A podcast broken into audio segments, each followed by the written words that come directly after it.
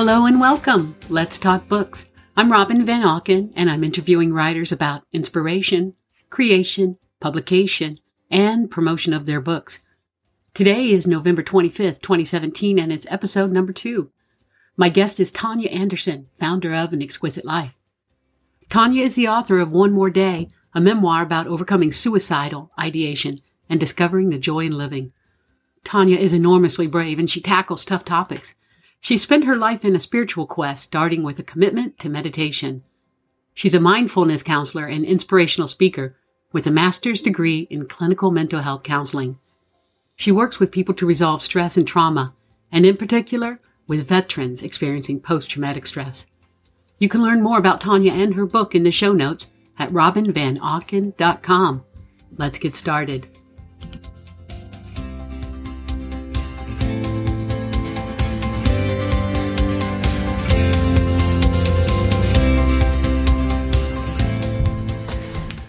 Hello and welcome. I'm Robin Van Auken, the wholehearted author, and I am here today with Tanya Anderson, my dearest friend. Welcome. Thank you. It's a joy to be here with you. Thank you.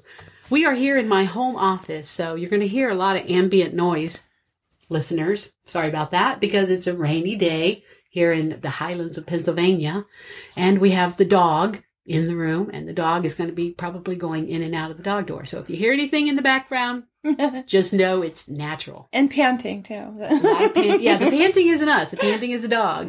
there you go, pie. Yeah, Chubbers is my constant companion. All right. Well, thank you so much for coming. I've been wanting to talk to you for so long about what you're working on. Tanya is a very diverse person. Mm-hmm. First, I want to have her introduce herself, give a little short biography, let you know who she is. Hi. Um, let's see where to begin. A, diverse is probably a really a good adjective. I grew up in a diverse family. We were multicultural, and I just thought all families were multicultural. So it was quite a eye awakening when when I realized that oh, most families are not so diverse as ours. So military, we traveled around, and um, I fell into my my profession right now as a therapist out of the blue. I would have never dreamt that I was going to grow up to become a therapist, but I actually am a therapist, and I like to focus um, assisting my clients through mindfulness and meditation and some of the sacred therapies that I learned in my travels. And um, so I like to just think that I help people, simply put. And tell me a little bit about your education. Your um, my education, I, I did attend the Naval Academy for a couple years, so I am a military brat. I love the United States Navy. Go Navy. Go Army. Be Navy. I'm definitely a Navy. I love the Navy. Um, my dad was a retired master chief in the military too, so I grew up on military bases. I'm very, I married a Marine. You know, I just, my heart belongs to the, the military and their families and the sacrifices they give to the country. I'm very attuned to that. And that's why some of my work is involving um, PTS also, post traumatic stress. Um, so you went to college. Oh, the college! I knew I was. I didn't finish the sentence. Um, I went. I graduated from the University of Hawaii with um, public administration degree with a minor in in justice administration, more like criminal and. And so I've always been fascinated with just how people respond to rules and laws and things like that. So I, I did like I liked governing people and international politics because that was my major when I was at the Naval Academy was international relations. So I like to know how people get along is basically what I love. Then I went I graduated from the Lock Haven University with a master's of science in clinical mental health counseling. And I, I, I focus on trauma. So now as we full, pull move forward, I'm mostly basically a trauma therapist. I love trauma and helping people move through it to the joy in their lives, to finding, accessing the joyful, peaceful moments in their lives. And right now you have a job that lets you do that, but you're also working towards your certification. Right, to become clinical. licensed in the state of Pennsylvania. Okay. I'm working on my 3,000 hours, so I probably have maybe about another 800 more hours. And this was this was quite a journey for you because you're a lifelong learner. you had this bachelor's degree, Education is important to me. I'm sorry. Uh, Yeah. I'm very curious as to why people go back to college. You had talked to me for many years about wanting to go back and continue your education, and then you did. Later in life, you've gone back. I mean, it's it's not like you finished your master's at the age of 24 No. or 26 even. No. You went back now, and with a your own son is grown and married at this point. It's true. I went back in my 50s. I And don't even know. so difficult. This is such a, a hurdle Oh. for so many women, so many people. Period. To uh-huh. actually put education first, and and once you did, things just started really clicking for you. I really appreciate you saying that because I didn't think of it that way. I totally didn't think about it that way. I had just come to a financial point in my life where I had resisted for so long easily because I didn't find the programs that I was searching for and I didn't want to be in debt. Right. So I got to be about at the age of 50 and I started re- realizing like if I didn't have a, a graduate degree, I'm going to be stuck in this $12 hour jobs right. and I, I just couldn't afford to do that as a single woman and think about my future. So then I, I already been helping people. So I thought, well, maybe I'll get a master's degree. And so I started searching for a master's program and nothing, I didn't see anything that I really resonated with. And then one day I'm looking through the paper and it says clinical mental health counseling. And I thought, this is what I'm missing because I, I really come from a very deeply spiritual background. Yes. And I was starting to get clients who were uh, with diagnosis, having pharmaceutical drugs. And I said, Oh, this would be great for me. I will just, I just need to understand this aspect of it. Right. And I even remember in my interview, I said, um, they said, well, we're a new program. We're under the, we're just now getting accredited. We're not accredited right now. We just think we need, you need to know this up front. I said, oh, that doesn't matter because I just want to learn the information. I'm not looking for accreditation, not looking for a license because I came from a deeply spiritual world. Right. And I just, I was at that point in my life not really looking at any degrees or certifications. Right? So I get in the program and all of a sudden it becomes very credentialed. Like I'm like halfway through the middle of it and I'm like, oh my goodness. And now you're in the midway point and you have to go, you can't just stop. Right. So that's when the other another extra year in my master's degree occurred so that I could have the right ethical um, classes. Then um CACREP that has a whole different requirements from the one I originally uh you know registered for this course and I just started getting buried and all of a sudden there's a practicum there's an internship and then now there's 3000 hours for the state of Pennsylvania so I really have I didn't know what I was getting involved in and and even just like yesterday I just started appreciating what I had done because Yes. it's pretty amazing to have that clinical awareness and understanding alongside with my spirituality. So I really like to think of myself as an integrative therapist. Right. Right. But you're also a writer. I am a writer. You're a lifelong I love writer. writing. That's my first love. Tell me a little bit about what kind of writing you enjoy the most. Um, I I get teary eyed. I have a phenomenal life. I have an exquisite life. I do, and I'm right now. I'm working in my best to translate that to paper. Like I can write. For, I love the the fluidness of writing. I I could write all day on a rainy day. You know, I love it. However, I'm what I'm trying to do is to to make that transition to paper. And that's that's what I'm working on right now. It's like how do you take something that's so exquisite in a moment and translate it to paper?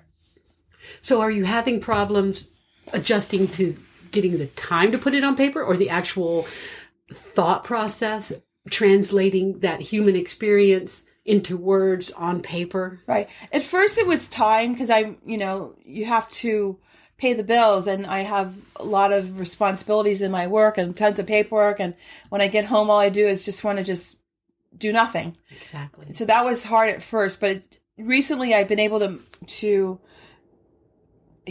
bridge that hurdle and now I'm writing, which is huge. I am writing. Now I'm looking at like, okay, this is not this is not anywhere close to that moment how I'm expressing myself. So what I'm trying to do is just like go ahead and keep going.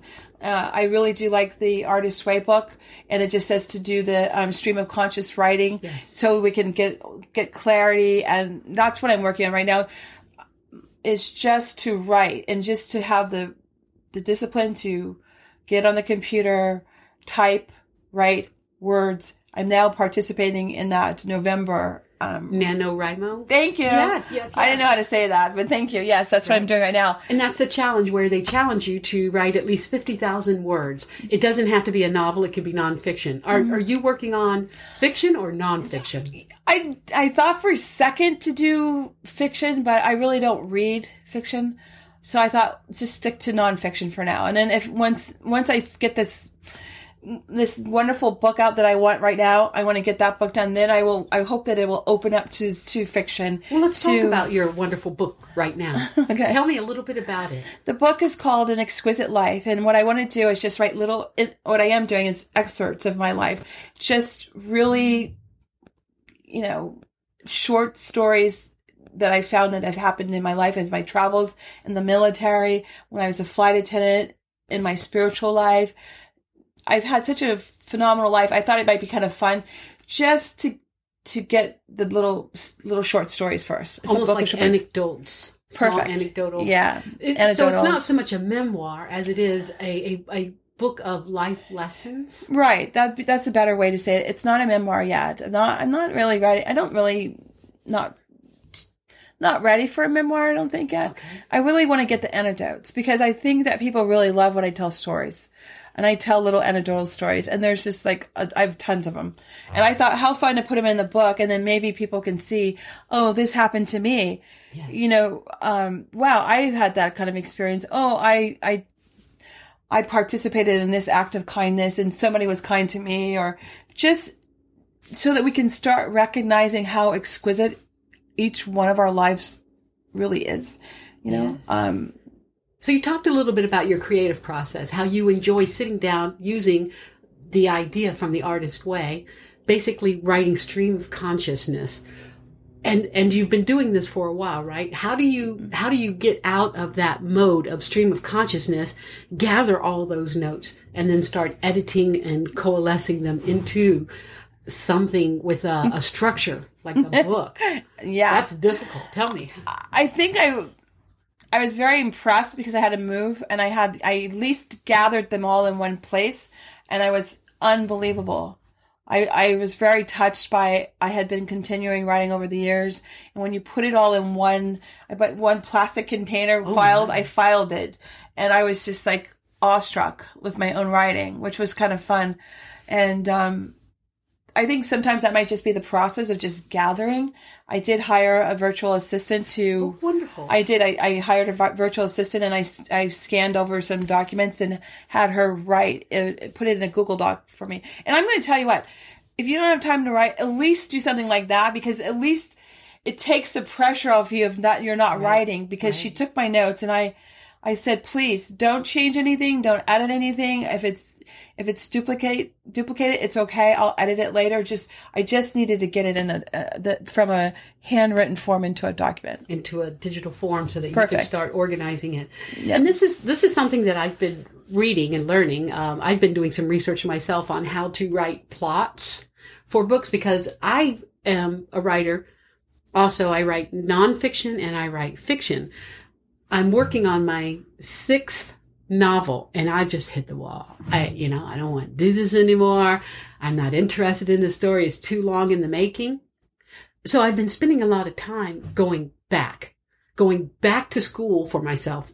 And when I say school, I don't mean a formal institution. I mean buying books that help me, guide me, lead me into a, a more structured, better type of writing format. And, um, it's something I never really paid attention to. I just wrote books intuitively. And for a while that worked. But then my last few novels I've noticed were like, eh, kind of stinking, stinking up the place here. So with this last one, which has been a couple of years in the making, there's no excuse for this other than me spinning my wheels trying to teach myself. I have been learning more about structure and I think, okay, when I do finish this book, I'm going to go back and I'm going to improve my other books that I'm not happy with. But in the process, I've been learning about the idea of right brained and left brained writers. Now, we've always, not always, but we've always known intuitively that there are right brain, left brain people. People who are artistic, people who are scientific. We know this with artists, and you've read The Artist's Way and the concept of the writer's way. Right brained, left brain. Do you see yourself as more of a right brain creative person, stream of Oh my consciousness?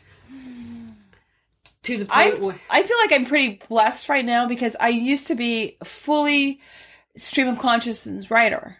Then I took the I had a job as a chief of staff and I became with a local politician. yeah, with a local politician and I became what do you get left brain? Yes. See, I don't know the difference. Okay. Yes. But I do know that then I almost was hurt because I was my lovey my loving spiritual stream of consciousness writing was gone and it would get cut out and all of a sudden I was very governmental and no heart and it was I was really afraid that I had lost it for good. I I really was that was probably my deepest fear. So I'm now just being seeing the integrative parts, like trying to bring in the spiritual with the my my uh, my boss used to laugh because he was used to be the editor for the um, University of Boston College law review editor. So he would edit all my writing. So he used to say that I had gone to the Mirabito School of Writing. So he used to tease me.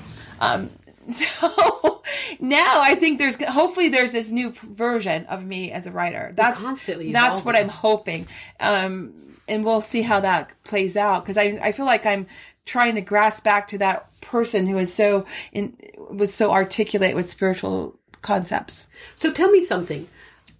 Like most people, you've experienced these dark moments as a writer and In just life. as, in life as a person where you have felt things like distress, fear, shame, worry about your your artistic work and your regular work. Tell me a little bit about how you react to those negative feelings or if you even think that they are negative. That's a good question. Um, I write. I don't know. Writing helps me get through those negative moments. You know what I mean? Like, if if it's a prayer, I've been known to be in my distraught, and I'll write a prayer. You know, I find writing is very healing. Or if there's some wound, you know, if somebody hurts me, I I will write it out, and I will just try to decipher it and everything. So to me, writing as a tool is therapeutic. Okay. It's very therapeutic for me. Um, I have such beautiful poems from way back in the day when things were really tough, and and I do I did write that one one more day. I did write a, a little Right. A little ebook on one book. more day. One more day is about when I was facing um, my own suicidal ideations and I wanted to pass away, and I had made a plan. So it was very, you know, it was a very dark period of my life, and I just didn't.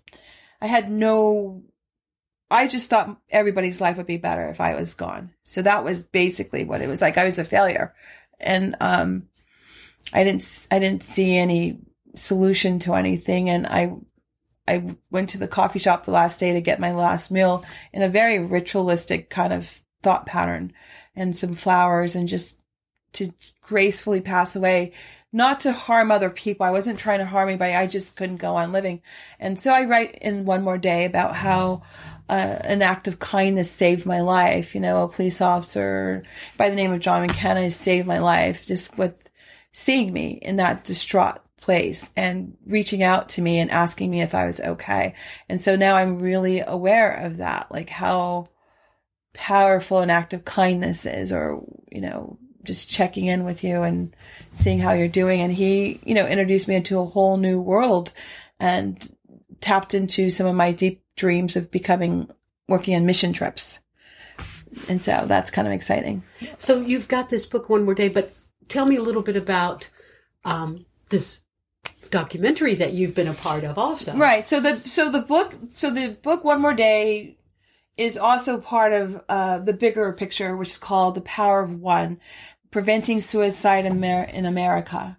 And that story that I wrote in One More Day is featured in the film by Olivia Tagliaferri. She's the director of the movie, and and what we're tr- what we're hoping to do with the film is to show how each person is very powerful to turn around this tide of you know suicidal ideations and people actually dying by suicide.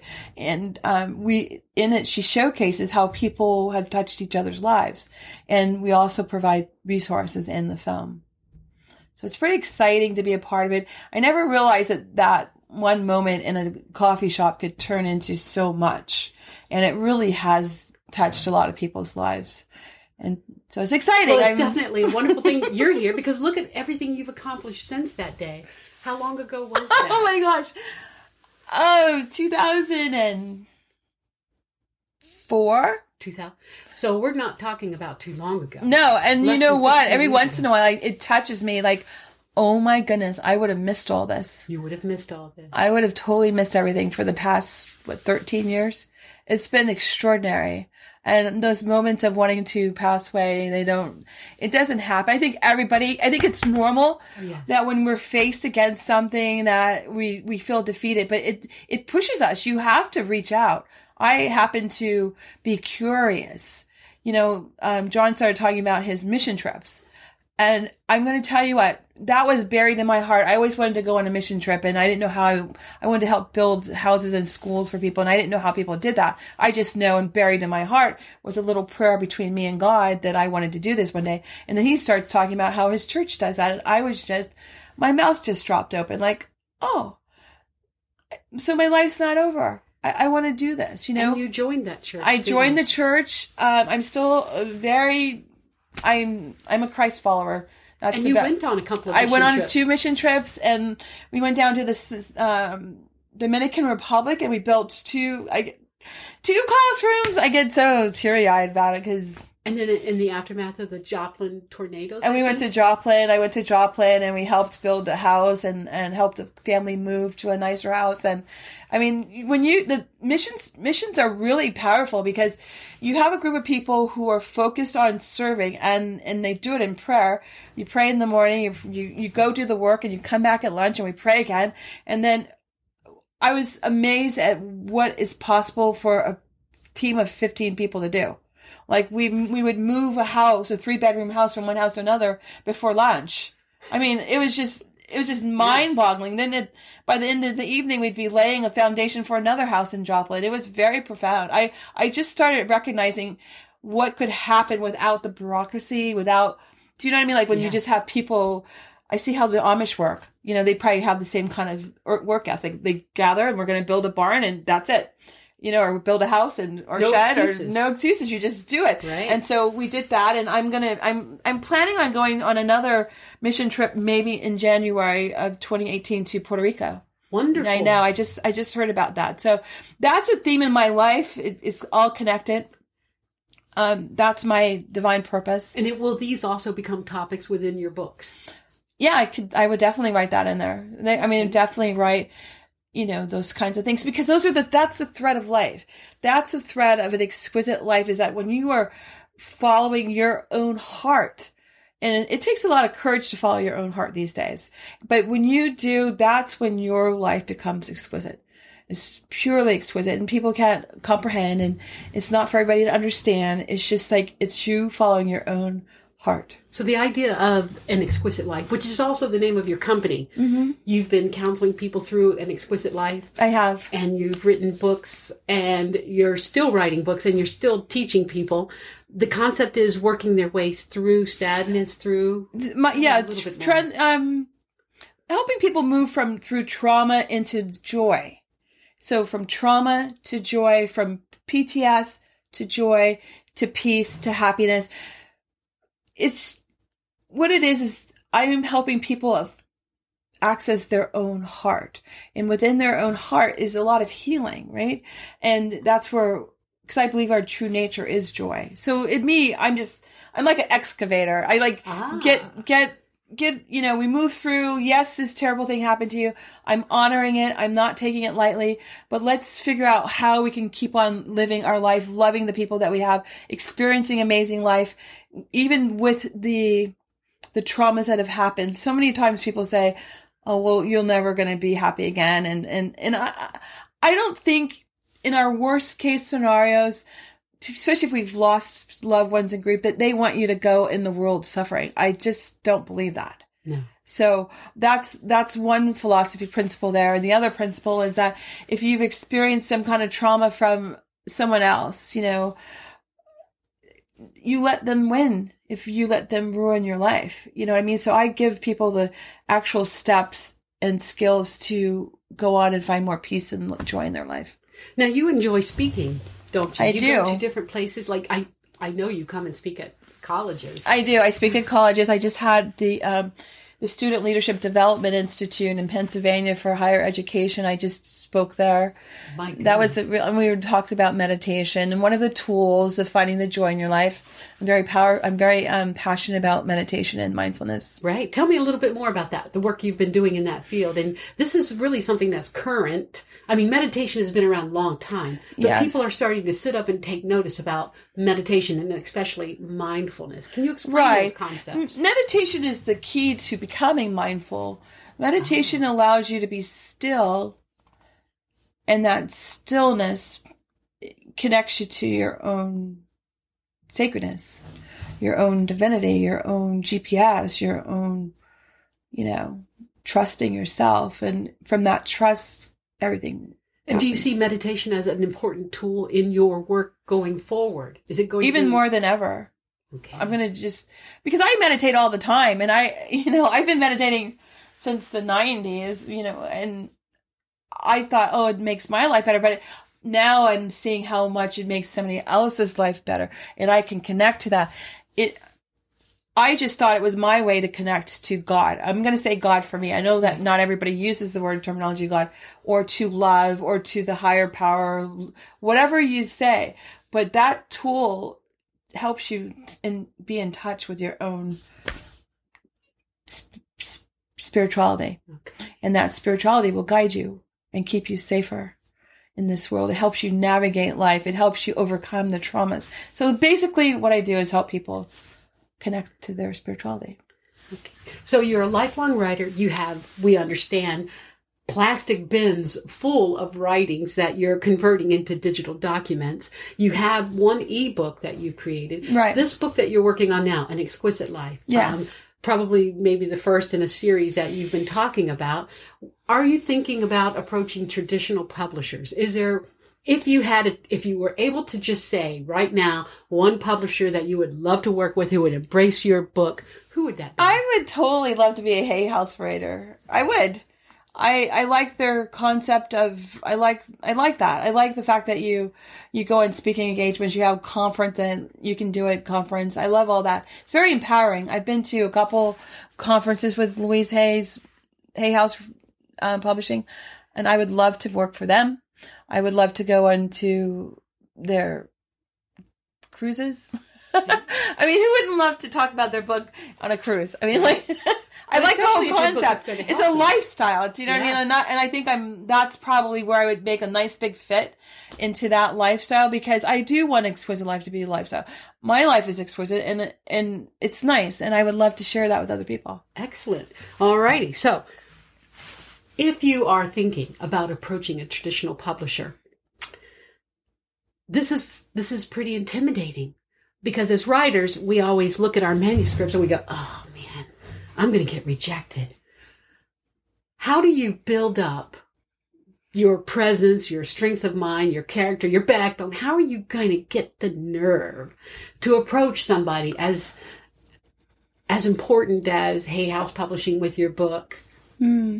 I don't see it that way. Good. Only- I don't see that way at all. Only because I've read so many books by their Hay House Hay House authors, Dr. Wayne Dyer, Sonia Choquette. I mean, I can just they're part of my life. So I've been follow them for a long time. I I twenty plus years easily, and so I think I just feel like I'm one of them. Okay, so you're already there. I'm already there. I just didn't know that. They don't know that yet. They gotta. I and I and I, I don't blame them. I didn't. I gotta write some books so they can read them. You know that might help, right? You know you have to send the proposal, and there's a there's a in the self publishing part. There's a woman named Virginia who I just love, and she was always so supportive of me when I was. You know, this has been a journey for me, and so I just would love for her one day to to see my book and go. "Oh, I just I knew her. She was I I told her she was awesome a long time ago. So that's you know there, I I think I look at it differently. I want to finish the book. I would. This is the dream right here. I'm trying to get this book done for Christmas. I love to. Oh my! I know. I love to get it done. At least to get an e, e uh, ebook version to, for my whole family for Christmas. That's the dream is to get them for Christmas gifts. For Christmas. That's a wonderful idea. Yeah, I thought so and too. so you're using this month of November, NaNoWriMo, to get this book done. Thank get you. it out there. Stream Yeah. of consciousness. And you've got a virtual assistant who's helping you organize. She's helping me organize. I'd be more than happy to help with some copy editing. I'm not a great Yay, editor, no. but the more people you have who I know, and they have on to read it and see, you know, like, okay, this is what does this make sense? And I and I'm I'm I'm finally at the point where I'm open to criticism and, We all are. and editing. Like, okay, I you know I'm fine. I think I'm ready. I'm just ready to have fun with it. I, I think that's where I'm at now. I'm not. I would love to be a best-selling author and sell millions of books in different languages. And if that happens, terrific. If not, what I just want to do is, you know, if somebody. At somebody least have a Christmas present for your family. exactly, exactly. Start small. All righty. Is there anything else you'd like to talk about? Tell me a little bit about the books that you've read. Books that have inspired you. Oh my put you on this path. gosh.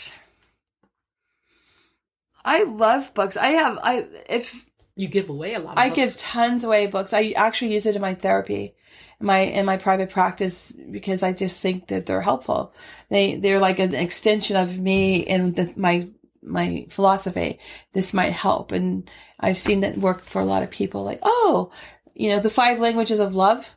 That's really one of my staples in my pra- private practice because I see so many couples love each other, but then they they don't connect because people give and receive love differently. So once you figure out how a person feels loved, then you're able to show them love and they can feel it and receive it and then they can give it back to you.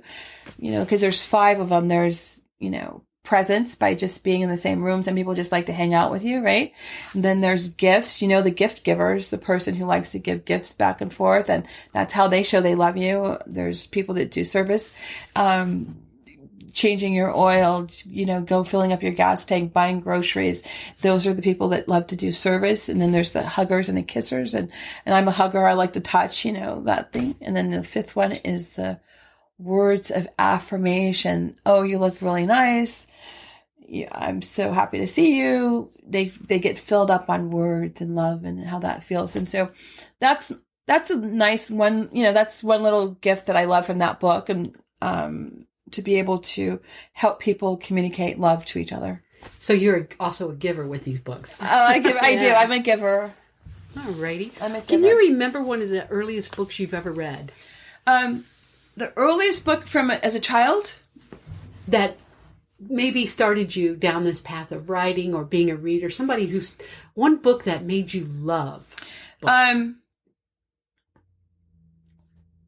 Oh my gosh, it just slipped my mind, but it really had a, um a really profound.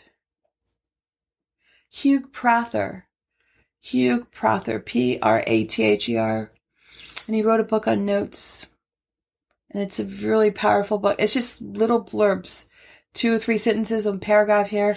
I think I remember this. You'd mentioned this one. I love that book. That I was given that book on an airplane when I was like 12 years old by this stranger, and I love that book. I I I, I I'm like in shock that I can't remember the title of that book. But anyway, that was a very profound book by Hugh Prather. I love that book. And then also James and the Giant Peach. I love that as a child. I couldn't get over how they could all the characters could have be different and have different voices. My teacher did a great job of reading that book to us. So I love James and the Giant Peach. Um, my spiritual development would be The Road Less Traveled. Oh, Yeah, that by M. M. Scott Peck. That book, that is a book that I thought saved my life. Um, the first sentence in that book is called "Life is difficult." He says, "Life is difficult," and when I read that, I was like, "Oh, thank God!" Like, you know, I wasn't the only one that somebody else thinks it's difficult too. You know, it's very, it's a great book. It's called "The Road Less Traveled." Was the original one version that he wrote, and I love that. I remember, "Life is difficult." That's his first sentence, and um, there's I love so many different books. and do you think that your process of giving away books all the time as part of your therapy maybe started when you were 12 when a stranger gave you that book on the your favorite book on an Well, airplane you're you're always so insightful. so yeah, I didn't know that till just a second right here. So I'm really grateful that you said that to me because I think that was always my divine purpose. Even when I was young, I knew that I was going to be a writer. I used to tell people I was a great writer. So now I, I go around telling people I'm a great writer, and then you fulfilling that. That's a whole nother, you know. I didn't say I was a great publisher. I said I was a great writer. Doesn't mean I did. I know. I didn't say I was going to sell the books. You know, I do have a bunch of great writing in my plastic container. Hey, it's a legacy. I know.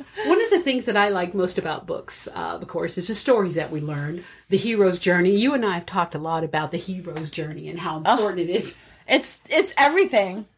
We're gonna remember that sound. I have a bookcase here.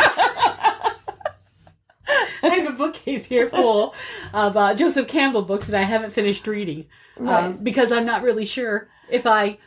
I mean, I, I even teach the hero's journey, but part of me wonders how important is it? It's very everything? important. You know, I can tell you that it's important. Our, I really believe. I went to a i went to a screenwriting um, seminar on the hero's journey, Okay. and I'm a movie fanatic, and I know that if you are missing an element of that hero's journey, the movie does not work. I Readers are cheated. yes, And that's one of the problems that I have with a few of my books is Right. the fact that because I didn't teach myself and school myself with plot, with all these other uh, you know ideas of theme, that I have left something important out of some of these books. yeah.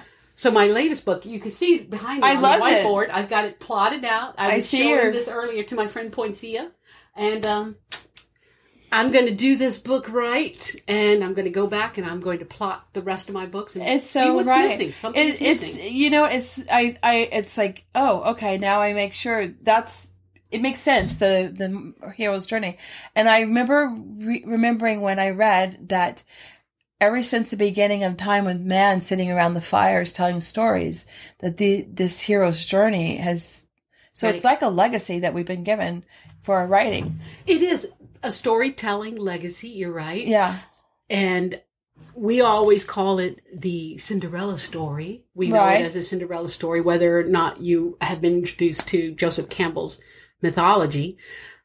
But or the Wizard of Oz the Wizard of every good story that you read timeless classic has this element in it. So, yeah, I have to embrace the hero's journey. I have to look for the, you know, the call to action, Yes. refusal of the call, all of these elements, the mentors. But tell me about the story that you're not going to write.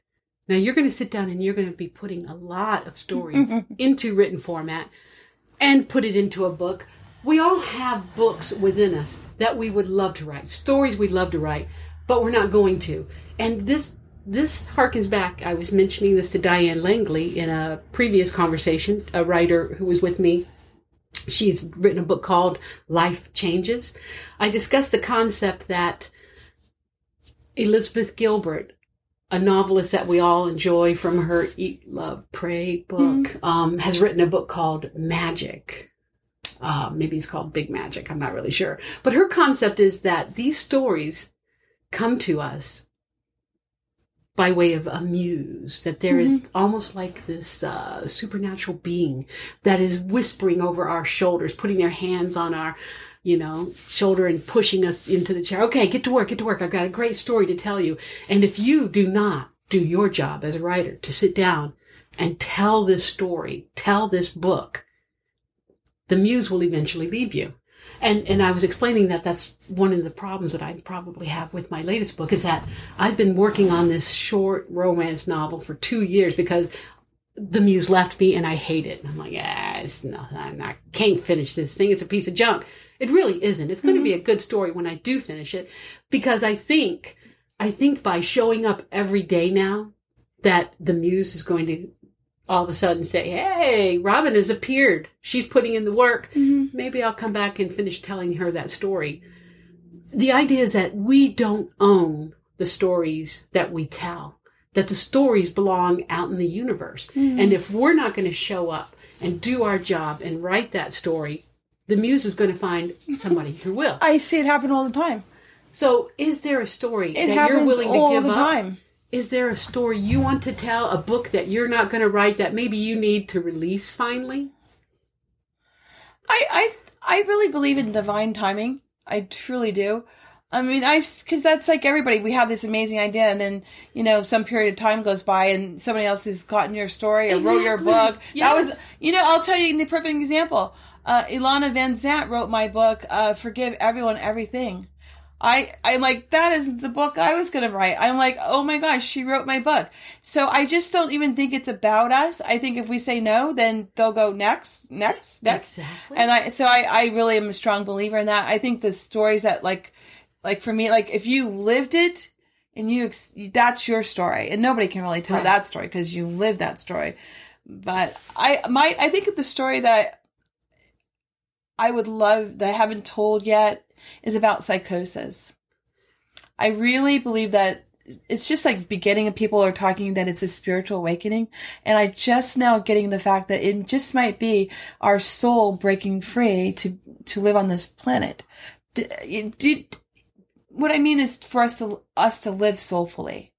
You know, we are so struck in the construct of family, of society, and the spirituality. I mean, of our religion or whatever constructs that we have. And I feel like it's a little casing and our soul like breaks free. And then, and when it breaks free, it's not, maybe not always so pretty. right. Do you know what I mean? It may look like it's crazy. Maybe How it looks like it's psychosis manifest? Exactly. It's because we have denied our soul. I mean, this is just me talking out loud, but I, I've just been starting to see that there, it might just be a spiritual awakening.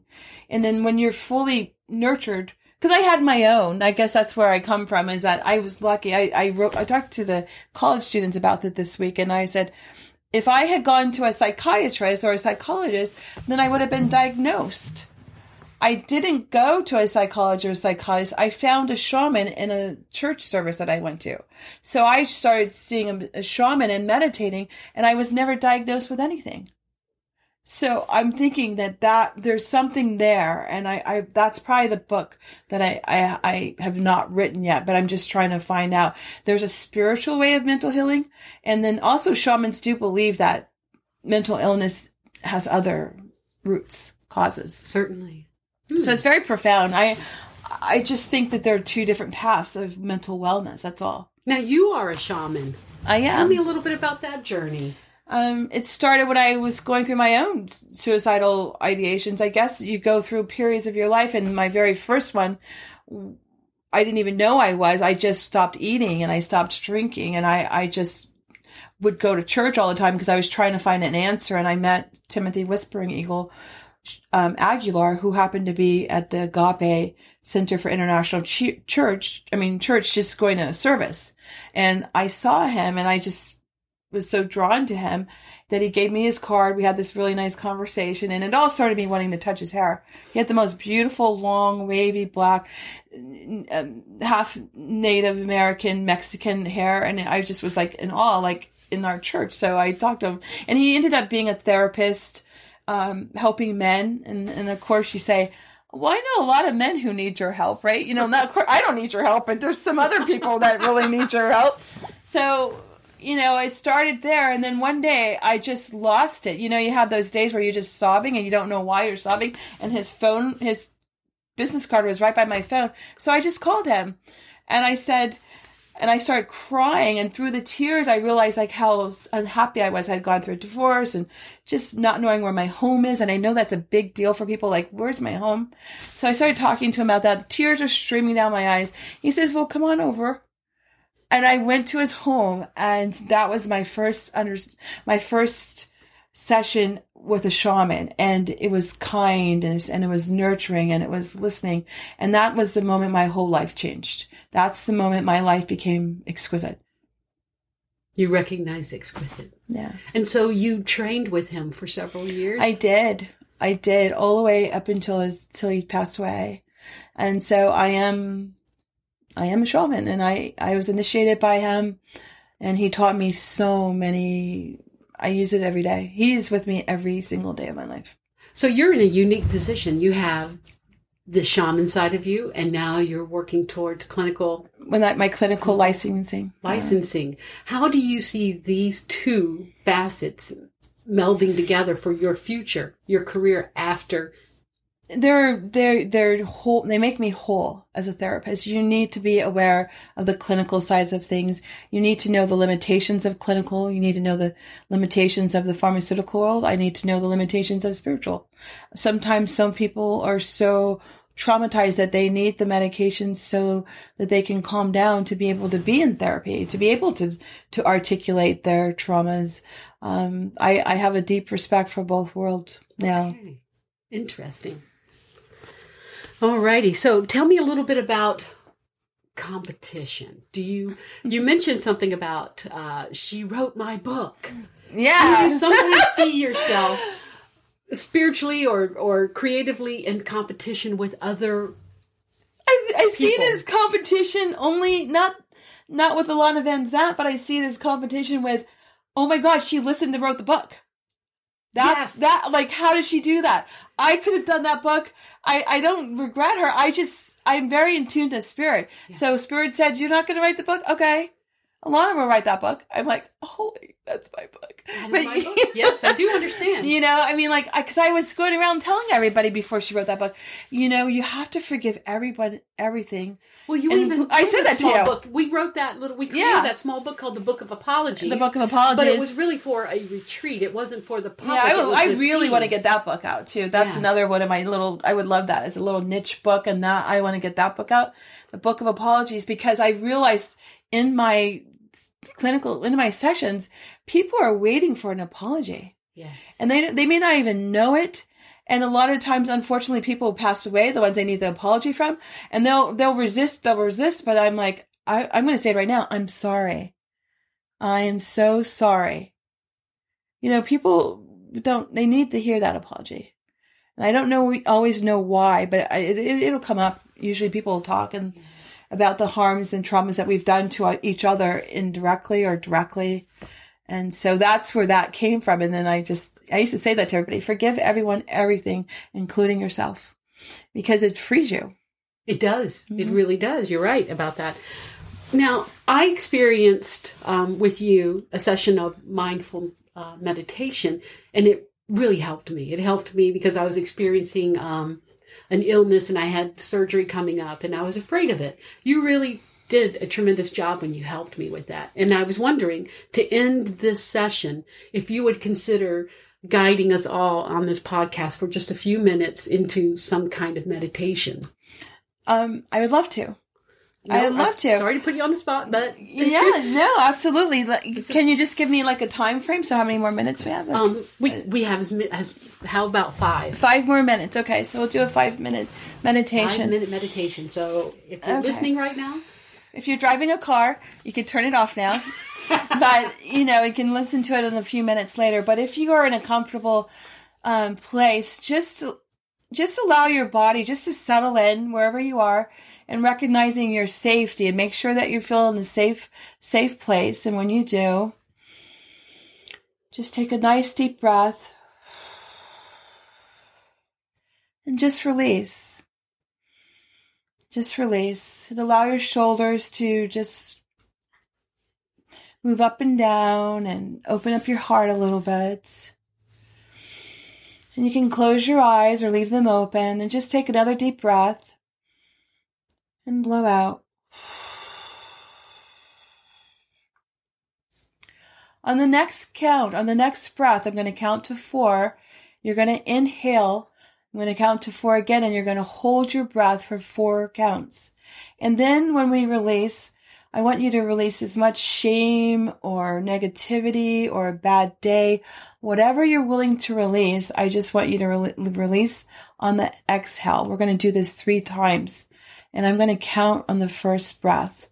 So in a moment, we're going to take our first breath, counting with one, two, three, four, hold, two, three, four, release.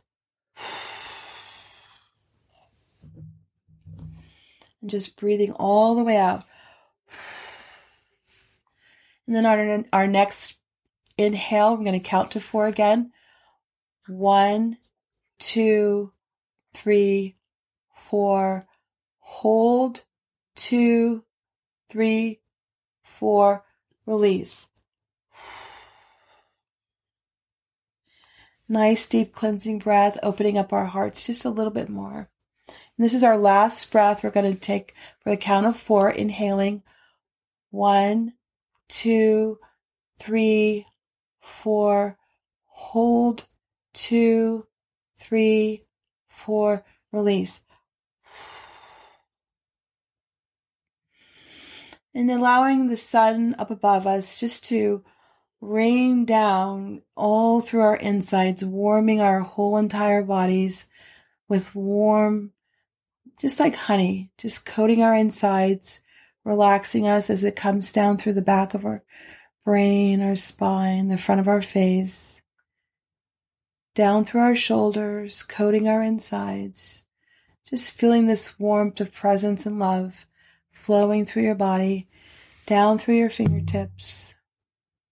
You can feel the tingling, and it goes down through your whole torso, every inch and part of you, down through your thighs, your knees, and you can feel it just coating all your muscles, your bones. You can feel it easing through your bones and cellular body. Down through the front of your feet, through your toes tingling, anchoring down into the earth, feeling very present, very warm, radiating love. And wiping away the filters from your eyes and your nose and your ears, things you may have heard, seen, just just letting them go. The filters from your nose so you can smell like you've never smelled before. And inside your mouth, pressing your tongue up against your top of the roof of your mouth.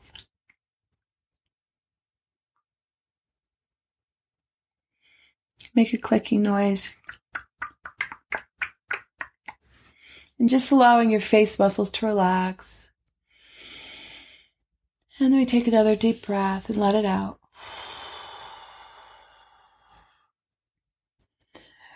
And when, in a few moments, when we open our eyes, we're going to see like we've never seen before. We're going to hear like we've never heard before. Our senses are all heightened and alive, and we're going to be able to hear our intuitive voice more clearly and more profoundly than we've ever heard before. And on the count of one, two, three, gently open up your eyes and just be aware of this new, new way of being in your life.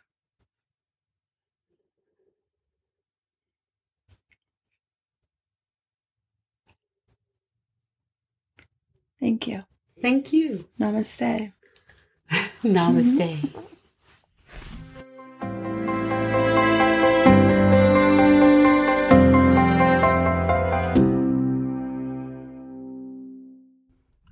Hope you enjoyed my interview with Tanya Anderson and her guided meditation. You can find Tanya online at anexquisitelife.com and you can find me at robinvanauken.com. While you're on my site, download my novel, West Wind. It's free. And speaking of free, I've got half a dozen resources for writers and other creatives on my site, so sign up today. Check out the episode and the show notes at robinvanauken.com, session two. Thank you so much. And if you haven't done so, please hit that subscribe button on your device. Until next time, goodbye.